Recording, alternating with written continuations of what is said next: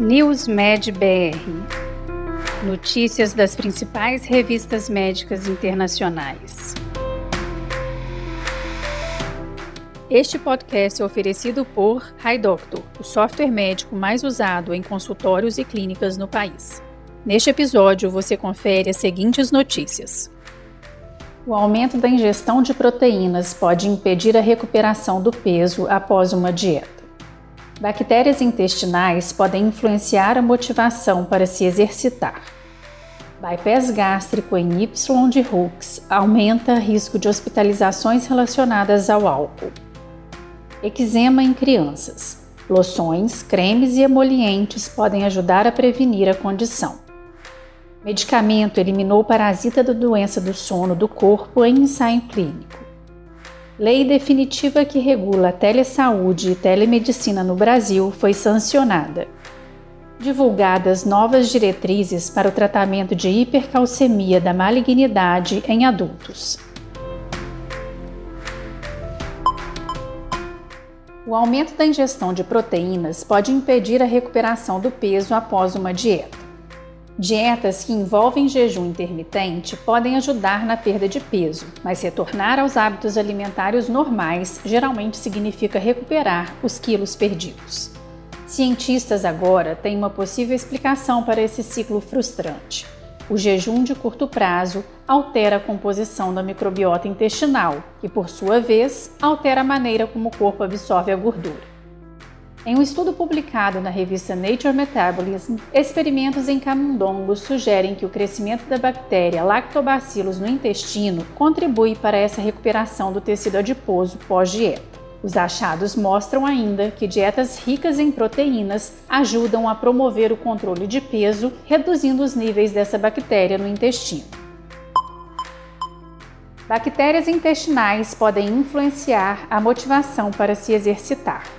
A motivação para o exercício pode vir do intestino além do cérebro. Um estudo em camundongos descobriu que certas bactérias intestinais podem aumentar a liberação de dopamina durante a atividade física, o que ajuda a impulsionar a motivação. Embora a maioria de nós saiba que o exercício traz muitos benefícios, o quanto as pessoas se exercitam varia muito. No novo estudo, publicado na revista Nature, pesquisadores buscaram identificar fatores fisiológicos que pudessem explicar essa variação. O estudo mostrou que camundongos com bactérias intestinais depletadas gastam cerca de metade do tempo correndo voluntariamente em uma roda do que aqueles com microbiomas intactos. Além do mais, eles reduziram os níveis de dopamina em seus cérebros durante a atividade física, sugerindo que acharam o exercício menos gratificante risco de hospitalizações relacionadas ao transtorno do uso de álcool é elevado em pessoas que realizaram bypass gástrico em Y de Hooks. O bypass gástrico em Y de Hooks foi associado a um risco aumentado de hospitalizações relacionadas ao transtorno do uso de álcool em comparação com a gastrectomia vertical e um programa de controle de peso, indicou um estudo publicado no JAMA Surgery. A associação foi observada mesmo depois de ajustar para o índice de massa corporal e o uso de álcool atualizado no tempo. Não houve diferença significativa entre a gastrectomia vertical e a intervenção não cirúrgica. O aumento do risco de hospitalização relacionada ao transtorno do uso de álcool pode não ser totalmente explicado pelo fato de os pacientes simplesmente beberem mais, e pode ter mais a ver com as especificidades do procedimento de bypass gástrico em Y de Hooks. Eczema em crianças. Loções, cremes e emolientes podem ajudar a prevenir a condição. Estudo publicado no Journal of the European Academy of Dermatology and Venereology sugere que a aplicação precoce de emolientes pode ajudar a prevenir o eczema em bebês com alto risco de desenvolver a doença. Pesquisadores analisaram 11 ensaios clínicos, incluindo quase 3.500 bebês que receberam emolientes para dermatite atópica. Após a análise de todos os dados, os cientistas relataram que três tipos específicos de emolientes, cremes, emulsões e tipos mistos, ajudaram a prevenir o desenvolvimento de eczema em bebês. No entanto, após análises adicionais, os pesquisadores descobriram que a emulsão emoliente é a melhor opção para ajudar a prevenir o eczema em bebês de alto risco. Medicamento eliminou parasita da doença do sono do corpo em ensaio clínico. Uma única dose de um medicamento pode ser 100% eficaz no tratamento da doença do sono em estágio inicial a intermediário. Em um pequeno estudo publicado no The Lancet Infectious Diseases, pessoas com esse estágio da doença do sono, também conhecida como tripanossomíase africana, não mostraram sinais de ter o parasita 18 meses após receberem o tratamento experimental. Medicamento chamado Acosiborol foi ainda 95% eficaz na eliminação do parasita quando ele pode já ter se espalhado para o cérebro, um sinal de uma infecção avançada. O Acosiborol causou apenas alguns efeitos colaterais leves a moderados. O novo tratamento pode ajudar a Organização Mundial da Saúde a atingir sua meta de eliminar a transmissão de uma forma comum de doença do sono em todo o mundo até 2030.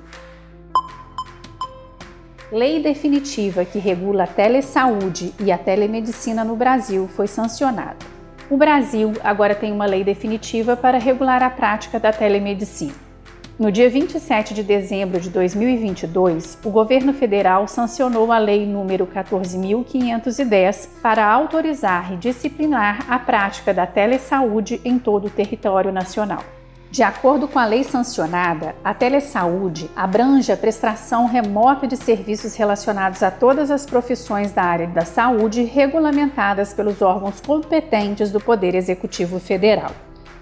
Um ponto de destaque da lei dispõe que ao profissional de saúde são asseguradas a liberdade e a completa independência de decidir sobre a utilização ou não da telesaúde, inclusive com relação à primeira consulta, atendimento ou procedimento, e poderá indicar a utilização de atendimento presencial ou optar por ele sempre que entender necessário.